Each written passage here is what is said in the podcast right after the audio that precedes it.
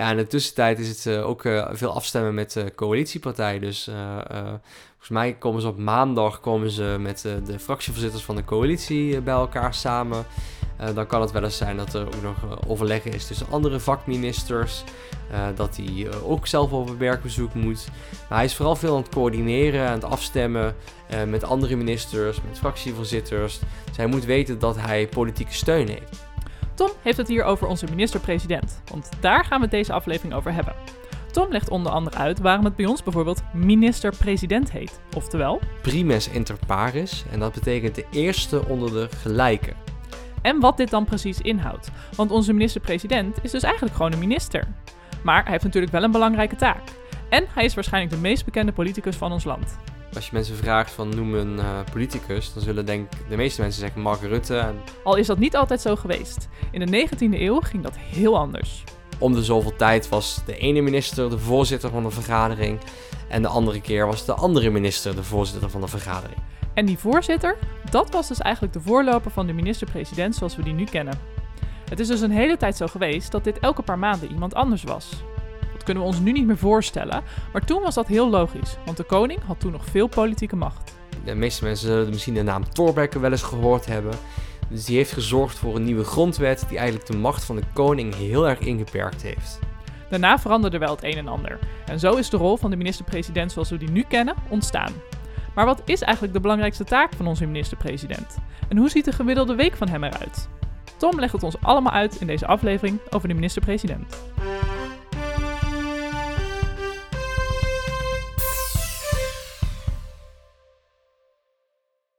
Tom, Joriet. we gaan het vandaag hebben over eh, de enige echte minister-president. Ja, al tien jaar Rutte die we nu hebben. Ja, dat wordt nog spannend, want het is natuurlijk de vraag of eh, wat er na 17 maart gaat gebeuren. Precies. Gaat hij het blijven? Na de toeslagenaffaire weten we het allemaal niet. Maar hij staat nog steeds het hoogste, in ieder geval zijn partij staat het hoogst in de peilingen. Ja. ja, ik vind het altijd spannend. Aan de ene kant hou ik altijd van continuïteit, dus dat alles gewoon lekker blijft zoals het is. Aan de andere kant is een beetje opschudding in de zaak ook wel weer leuk, maar goed, dat is misschien te veel persoonlijke mening. Ehm hey Tom, ik vind het altijd zo apart, hè, want in Nederland noemen we onze president niet president, maar minister-president. Hoe zit dat? Ja, je hebt, je hebt een, eh, eh, landen die hebben een presidentieel stelsel. En eh, dat zijn bijvoorbeeld Frankrijk, de Verenigde Staten. En dat is vaak ook echt een direct gekozen president die ook machtiger is dan de ministers in zo'n land. Oké, En in Nederland hebben we eigenlijk een minister-president. eh, die is, eh, dat heet in het Latijn, een moeilijk woord, primes inter pares. En dat betekent de eerste onder de gelijken. Dus eh, binnen de minis- ministerraad, de vergadering van alle ministers bij elkaar, heeft de minister-president niet meer stemgewicht dan de andere ministers. dus, Dus hij is, niet, hij is feitelijk niet machtiger Hm. dan een andere minister. oké, dat is interessant. En waarom hebben wij hiervoor gekozen? Ja, dat is eigenlijk als je moet je terug naar de geschiedenis. Oké. Dus eh, sinds 1815 eh, zijn wij eh, het koninkrijk naar Nederlanden. En toen hadden wij nog een hele machtige koning. Oké, Dus dat was koning Willem I.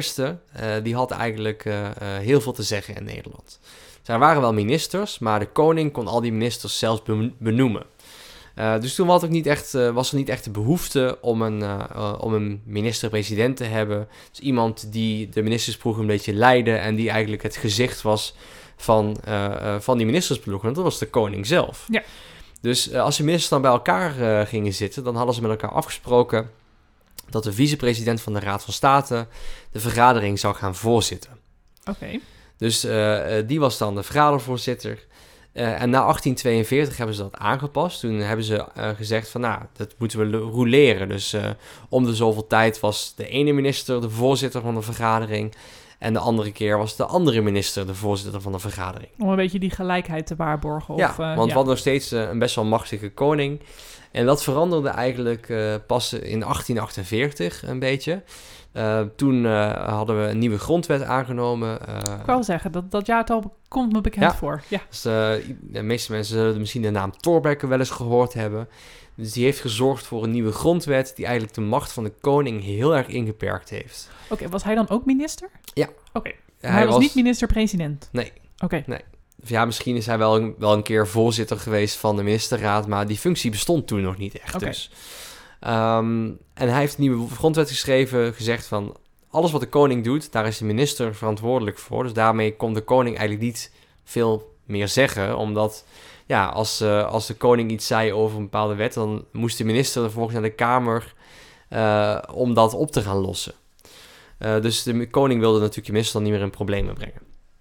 Okay, maar, en wat vond die koning daar dan van? Ja, dat vond hij in het begin niet leuk, want dan moest hij macht uh, afstaan. Maar uiteindelijk zijn we na 100, uh, 170 jaar uh, die grondwet zijn we er wel aan gewend. En je hoort Willem-Alexander ook nooit meer echt een politieke mening uiten. Hij durft zelfs niet eens meer op vakantie naar Griekenland. nee, precies. Dat is, is, is, zelfs ook wel een beetje spannend geworden. Maar toen in 1848 de nieuwe grondwet er was, toen was de koning dus niet meer een belangrijke politieke gezicht. toen moesten ze nadenken, hoe gaan we dat dan doen? Uh, dus toen hebben we ze gekozen dat uh, uh, de voorzitter van de ministerraad om de drie maanden wisselde.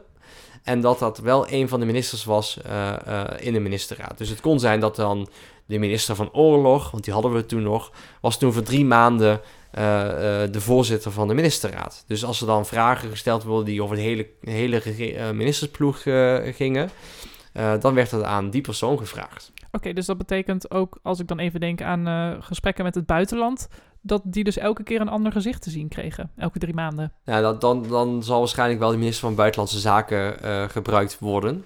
Uh, die hadden we toen uh, waarschijnlijk ook al. Dus we hadden geen vast gezicht voor Nederland. Nee, want we hadden natuurlijk veel minder media en pers. Dus het was niet zo dat er nu, zoals we nu naar de persconferenties en het wekelijks praatje krijgen met de minister-president. Toen hadden we geen tv, dus alles werd via de krant gedaan. En dat was er niet eens radio toen. Dus uh, een gezicht van een ministersploeg was ook veel minder belangrijk. Ja, ja, ja. Oké, en toen roleerde dat dus elke drie maanden? Ja. In, in, in, in de jaren 60 uh, van de 19e eeuw, toen uh, was er voor het eerst minister die een jaar lang voorzitter wilde zijn. Van dat is dus 1860? Ja, 1861 was dat. Over de 19e eeuw gaat, want we praten over de jaren 1800 tot 1899. Ah, we zitten echt in, helemaal diep in de 19e eeuw. Um, en ja, later is nog gekozen dat, um, dat het nog steeds zou roleren. Uh, maar dat uh, ministers konden afzien van het roleren. Dus daarmee ontstond eigenlijk een soort vast voorzitterschap uh, van de ministerraad. Dus dat kwam steeds vaker voor dat iemand voor een langere periode de voorzitter was van de ministerraad. En eigenlijk de eerste onder de gelijken die ook de vergadering managede. En ook steeds meer een sturende en belangrijke eh, rol kreeg als boegbeeld van zo'n ministersploeg. Want dat was ook wel makkelijk, lijkt mij. Want als je elke drie maanden een ander hebt, dan moet je ook elke drie maanden weer een beetje opnieuw aan je rol wennen. Ja, je, moet, je moet je ook voorstellen dat de overheid in de 19e eeuw deed ook veel minder. Dus nu zijn we hebben een verzorgingsstaat, we hebben heel complex allemaal en heel veel wetten en heel veel media. En, en de overheid in de 19e eeuw, die, die, die was ja, die, die, was niet, die deed niet zo heel veel. Die was gewoon vooral aan het zorgen dat, uh, dat er een beetje politie was. Uh, en dat we een leger hadden. Uh, maar uitkeringen, pensioenen, dat, dat, deden, dat deden ze allemaal niet. Uh, dus uh, ja, de minister had ook niet zo, heel, niet zo heel veel te doen als nu. Dus ze konden misschien dat, uh, dat voorzitterschap ook wel prima erbij hebben. En eigenlijk pas rond 1901 was het Abraham Kuyper. Dat was de politicus van de anti-revolutionaire partij. Luister de aflevering over het ontstaan van politieke partijen als je daarover meer wil weten. Aflevering 2. Hij was vier jaar lang voorzitter van de ministerraad. En dat was eigenlijk voor het eerst dat dat zo was. Uh, en in 1922 werd ook het woord tijdelijk geschrapt. Uh, toen werd het eigenlijk een vaste voorzitter van de ministerraad.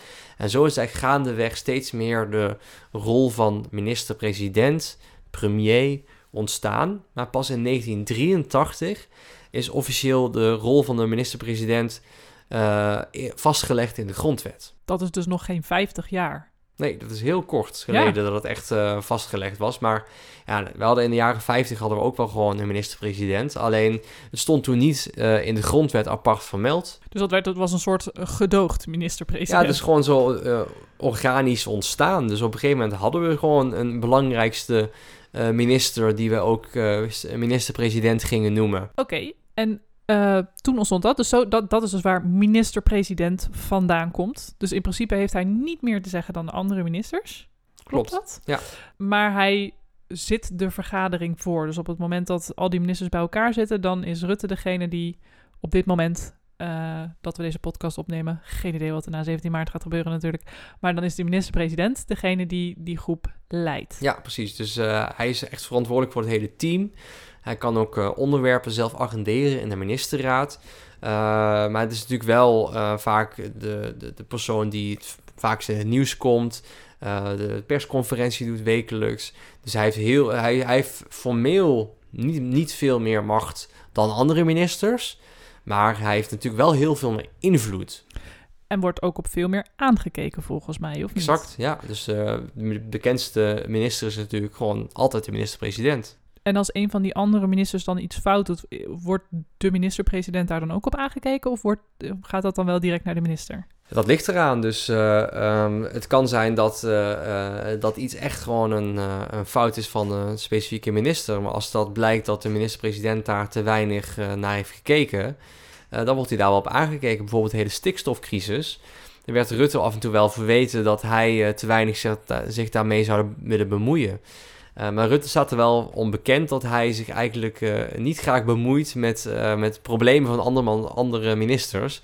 Want dan blijft zijn eigen blazoen ook een beetje schoon. Aha, interessant.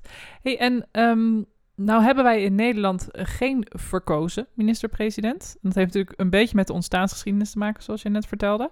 Um, maar komt de minister-president uit de coalitie? Ja. En hoe gaat dat?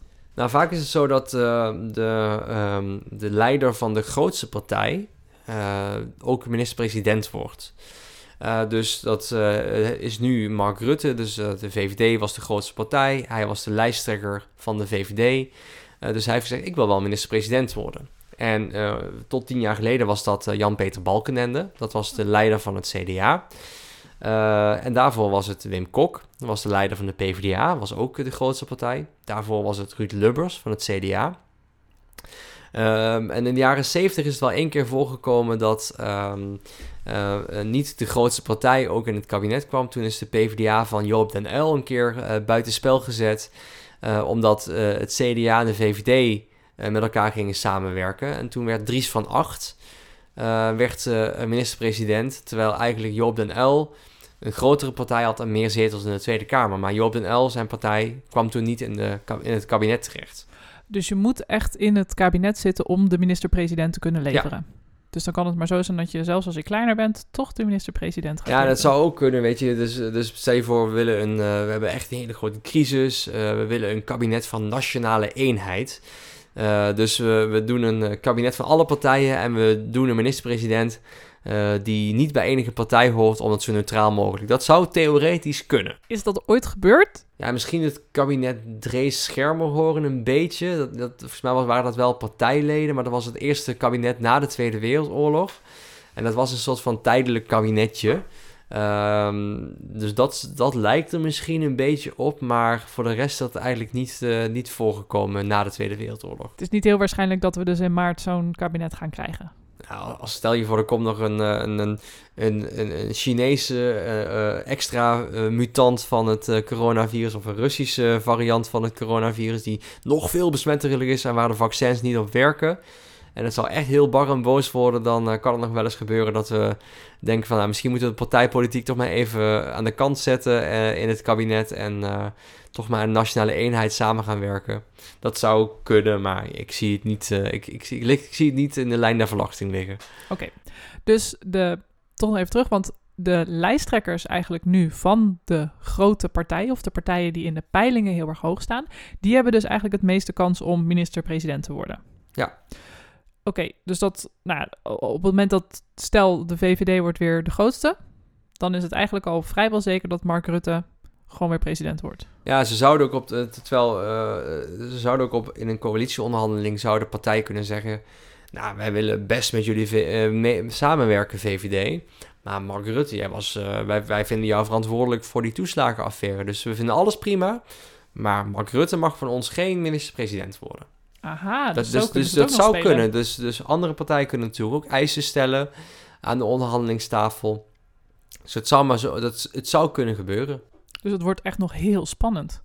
Nou ja, ik denk dat, uh, dat, dat, dat ja, je moet wel stevig in je schoenen staan als Rutte lijsttrekker is en die partij zou 40 zetels halen. Om dan als andere partij te zeggen, nou, van ons mag Mark Rutte niet nog een keer premier worden. Ehm, maar het zou theoretisch kunnen. Dus het ja, ligt eraan met wie je gaat samenwerken. Dus de ene partij die vindt die toeslagenaffaire meer de verantwoordelijkheid voor Rutte dan andere partijen. Ja, Hey, en over die samenwerking gesproken, hè? want de minister-president moet sowieso samenwerken met de partijen die met hem in de coalitie zitten. Of met zijn eigen partij of haar eigen partij in de coalitie zitten. Haar, zou leuk zijn. Um, daar moet hij sowieso mee samenwerken. Hoe, hoe, hoe gaat die samenwerking precies? Ja, dus wat, wat een minister-president is natuurlijk bij, uitstek het boegbeeld van een kabinet. Um, en wat je Rutte veel ziet doen, is hij, hij, wordt ook, hij wordt een beetje een chameleon. Dus hij eh, neemt ook een beetje een andere kleur aan op basis van de politieke smaken en kleuren die in zijn kabinet zitten. Uh, dus je hoort Rutte nu in dit kabinet veel meer uitspraken doen over duurzaamheid of klimaatverandering dan bijvoorbeeld in het vorige kabinet. Omdat daar nu veel meer over in het regeerakkoord staat. Uh, dus over het algemeen wordt de minister-president wat minder ideologisch. Dat betekent dat hij minder partijpolitieke standpunten uitdraagt die eigenlijk bij zijn eigen politieke partij past.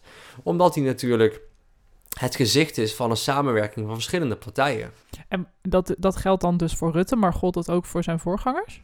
Um, is dat, is mijn persoonlijke mening iets minder. Dus bijvoorbeeld Jan-Peter Balkenende vond ik altijd wel een stuk duidelijker van te merken dat hij echt wel een CDA was.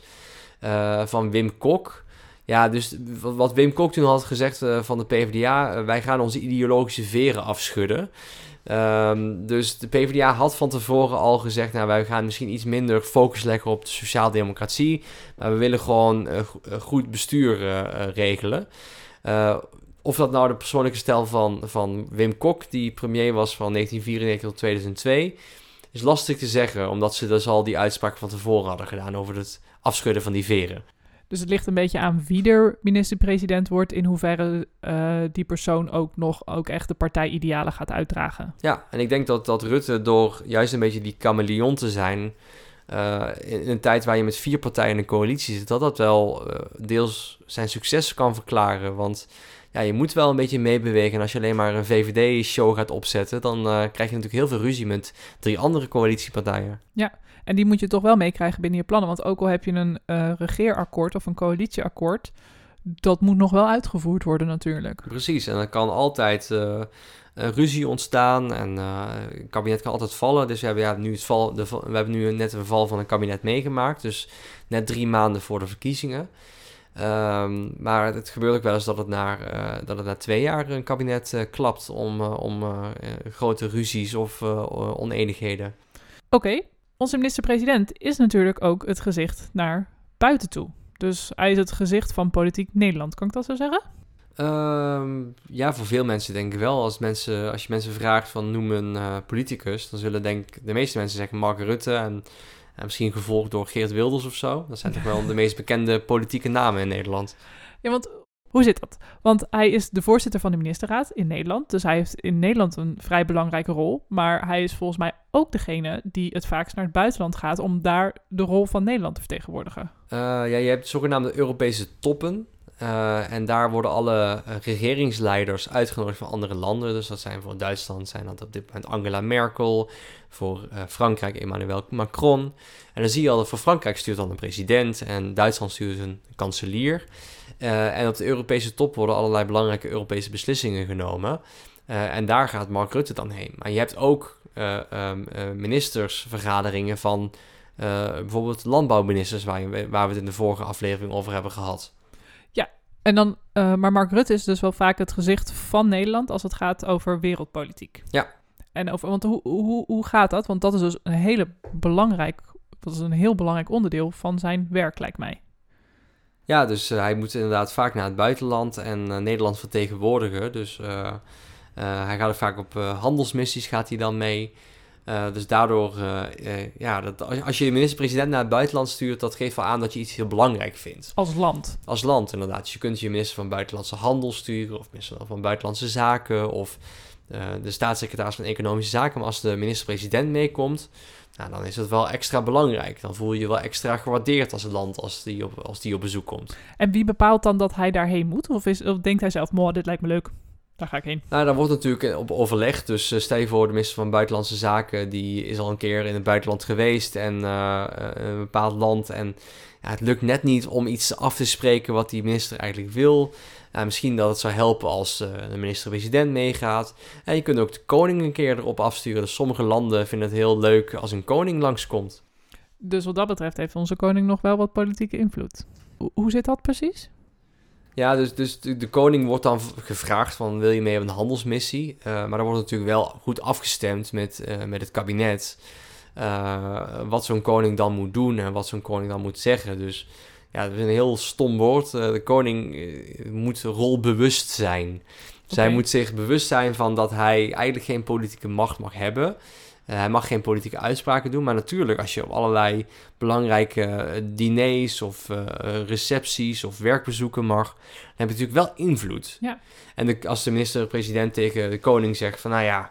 Uh, ik wil dat jij graag uh, in, uh, in, in Libanon, want jij kent toch die mensen daar toevallig vanuit je familie, dat je daar een lans gaat breken voor het een of het ander. Dan kan zijn koning zeggen, ja, daar voel ik eigenlijk heel oncom oncomfortabel bij, maar als we het nou zo doen, dus ja, wekelijks overleggen de koning en Mark Rutte ook met elkaar. Oké. Okay. dan gaat Rutte naar het paleis toe. misschien dat ze dat nu digitaal doen hoor, dat weet ik eerlijk, niet, eerlijk gezegd niet. Uh, maar dan praten ze bij en dat is dan een geheim overleg. En dan kan de koning wel zeggen, nou ja, dit is mijn mening. En dan kan de minister-president kan zeggen, nou oké, okay, daar kan ik dan rekening mee houden of niet. Oké. Okay. Um, over die week gesproken, want wat doet Rutte nog meer? Want hij gaat dus één keer in de week langs bij de koning. Hij is vrij vaak te zien in kamerdebatten op uh, dinsdag, woensdag en donderdag, toch? Ja, dinsdag, woensdag en donderdag uh, uh, zijn vaak de vergaderdagen in de Tweede Kamer. Kan wel eens van afge afgeweken worden, maar in principe niet. En dan uh, heeft hij inmiddels vrij standaard op zondag vergaderingen in het katshuis. Ja, precies, over de coronamaatregelen. Soms ook een persconferentie, zoals we allemaal weten inmiddels. Ja, in de tussentijd is het ook veel afstemmen met coalitiepartijen. Dus volgens mij komen ze op maandag komen ze met de fractievoorzitters van de coalitie bij elkaar samen. dan kan het wel eens zijn dat er ook nog overleggen is tussen andere vakministers. Dat hij ook zelf op werkbezoek moet. Maar hij is vooral veel aan het coördineren, aan het afstemmen met andere ministers, met fractievoorzitters. Dus hij moet weten dat hij politieke steun heeft. Dus bijvoorbeeld invoeren van zijn avondklok. Je kunt er donder op zeggen dat zo'n Mark Rutte dan aan het overleggen is met, met Rob Jetten, met Jesse Klaver, met Lilian Marijnissen. Wat vinden jullie daar nou van? En dat zal ook wel samen met Hugo de Jonge en Vert Grapperhaus gebeuren. Uh, maar sommige dingen zijn zo belangrijk dat het chefzagger wordt. Dus dat, is ook een zaak van de belangrijkste minister. Oké, um, dus die, dat overleg met andere partijen, gebeurt dat op veel zaken? Uh, wel voor de heikele punten. Dus uh, ja, Rutte zal zich echt niet bemoeien met een... met, met, met, met wat extra geld voor, het, voor een provinciale weg in, in Noordoost-Friesland of zoiets dergelijks. Dat is een klein onderwerp. Um, maar met zo'n avondklok, absoluut. Dan zal hij zeker ook zijn gewicht daarin in gooien. De stikstofcrisis die we hebben gezien, de toeslagenaffaire is natuurlijk heel veel over, over en weer gebeld met, met andere ministers, met, met fractievoorzitters in de Tweede Kamer. Omdat zo'n minister-president wil weten, heb ik nog draagvlak? moeten we aftreden, ja of nee? Is dat, is, maar er zijn wel meer vragen, denk ik, dan alleen dat, toch? Bij ja. de toeslagenaffaire was dat natuurlijk een, een, een punt. Maar bij andere zaken is dat waarschijnlijk niet de grootste vraag die hij heeft, denk ik. Ja, Rutte moet natuurlijk uh, uh, zeker weten dat zijn ministers en staatssecretaris alles een beetje op de rit hebben. Dus als iets niet goed gaat of als een, ergens problemen kunnen ontstaan, dat kan uiteindelijk ook een probleem vormen voor het hele kabinet en uiteindelijk ook afstralen op de minister-president. Dus Rutte moet zorgen dat alles goed loopt, lekker loopt, af en toe inchecken bij zijn minister of staatssecretarissen. Om te zorgen dat het hele team goed blijft functioneren en dat, dat ze idealiter de vier jaar vol kunnen maken. En nou uh, hebben we in eerdere afleveringen gehoord dat Tweede Kamerleden hebben fractiemedewerkers. Ministers hebben assistentes en een heel ambtenaarapparaat achter zich zitten. W wat voor hulp krijgt de minister-president? De minister-president heeft een eigen ministerie. is het ministerie van Algemene Zaken. Dus Dat daar zitten ook weer heel veel ambtenaren. nou, dat valt wel mee. Dat is het kleinste ministerie wat we volgens mij hebben. Ehm, en dat is vooral de ondersteuning van de minister-president. Dus de minister-president heeft eh, ook een politiek assistent. Ik weet, niet of, eh, ik weet niet of het nog steeds Caroline Hermans is, maar eh, ik weet niet van, van het debat van een paar jaar geleden. Toen was Rutte even kwijt wat hij wilde zeggen. Dus schreeuwde hij heel hard, Caroline! en dat was dan ja, de politiek assistent van de minister-president. Dus die zijn er. Ze hebben ook raadsadviseurs. Dus elk, eigenlijk op elk onderwerp heeft de minister-president een, een raadsadviseur. Dus je hebt bijvoorbeeld een raadsadviseur economische zaken, een raadsadviseur infrastructuur. Zo heeft de ministerie van Algemene Zaken op elk onderwerp een adviseur. En eh, met onderwerp bedoel je waar we ook een mini- ministerie Ja. op hebben. Ja, precies. Dus dat is eigenlijk een, een extra hulpje die de minister-president heeft... bovenop het feit dat hij al zo'n heel ministerapparaat heeft. Ja, zo'n raadsadviseur heeft natuurlijk heel veel contact met, dat, eh, met het eh, ministerie, op welk onderwerp zo'n raadsadviseur zit. Eh, maar ook de Rijksvoorlichtingsdienst, die hoort ook bij het ministerie van Algemene Zaken. Dus alle officiële aankondigingen vanuit het kabinet, die worden ook voor de Rijksvoorlichtingsdienst gedaan.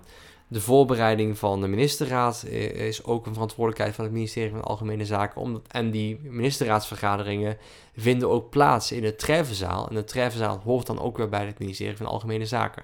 Dat houden zij bij en maken ze schoon? Of wat voor verantwoordelijkheid hebben Nou ze ja, dus voorbereidingen, eh, onderraden, eh, dus de agenda vaststellen, zorgen dat, dat alle stukken aangeleverd worden. Zij hebben ook een soort van de functie om te zorgen dat die ministerraadsvergadering in goede orde verloopt. Juist. Dus e- even voor mijn beeldvorming, want je hebt dus al een minister met een eh, met assistentes en zo'n hele ambtenaren, ambtenarij erachter zitten.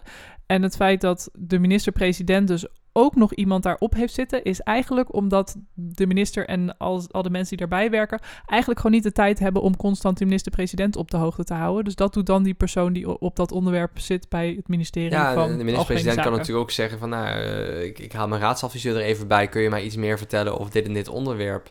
Dus die moet eigenlijk alles weten wat er op dat ministerie afspeelt. In, in, in, in, in grote lijnen wel, ja. En weten wie die moet aanhaken op het moment dat Ja. het de diepte ingaat. Dat is eigenlijk de taak van die ja. persoon. Ja, Een soort van verbindingsofficier.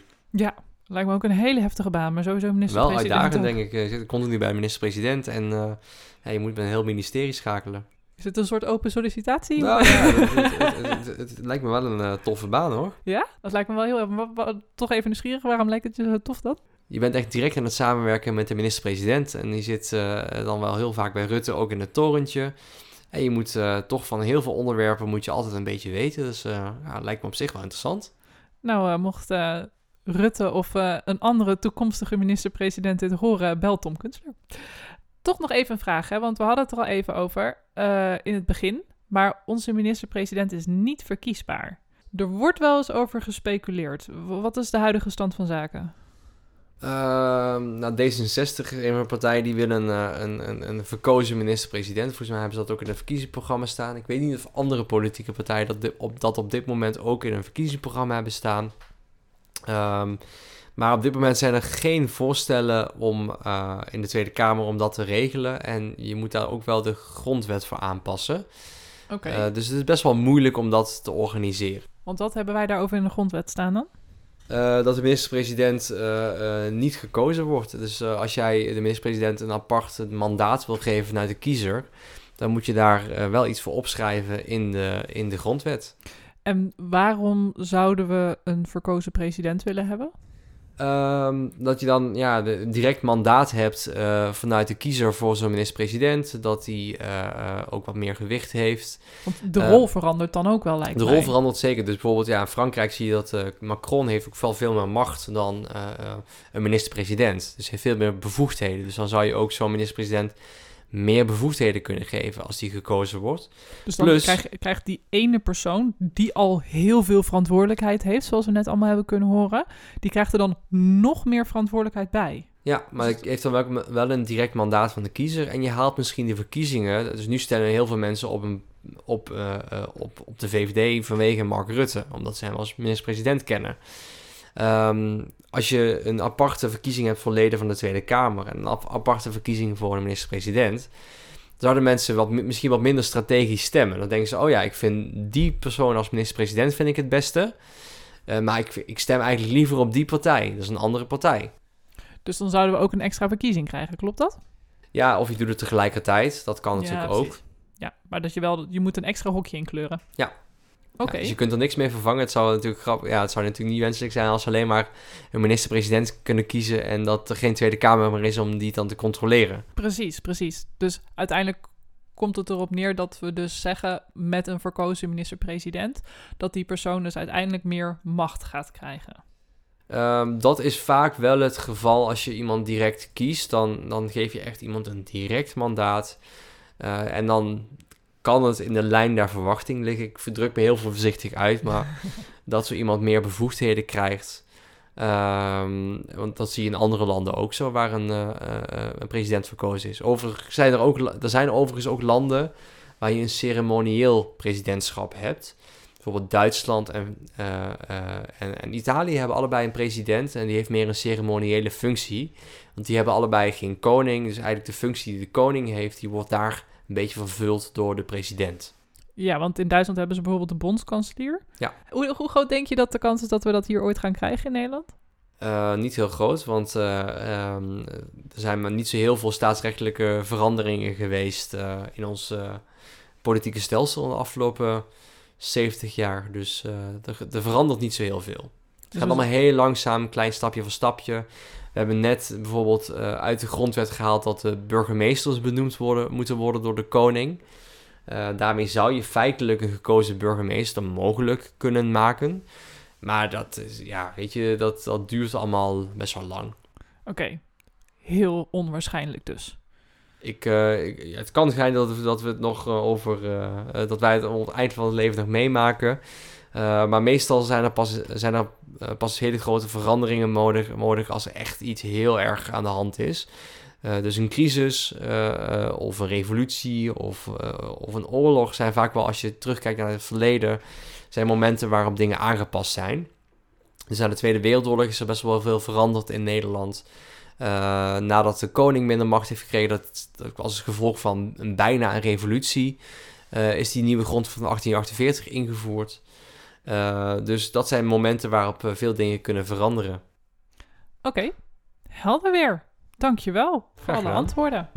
Ehm, volgende week gaan we het hebben over de coalitie. Want we hebben het daar al meerdere keren over gehad. Namelijk eh, de Tweede Kamerleden die zitten daarin. De minister-president die heeft er wat mee te maken. Er zitten allerlei politieke partijen in.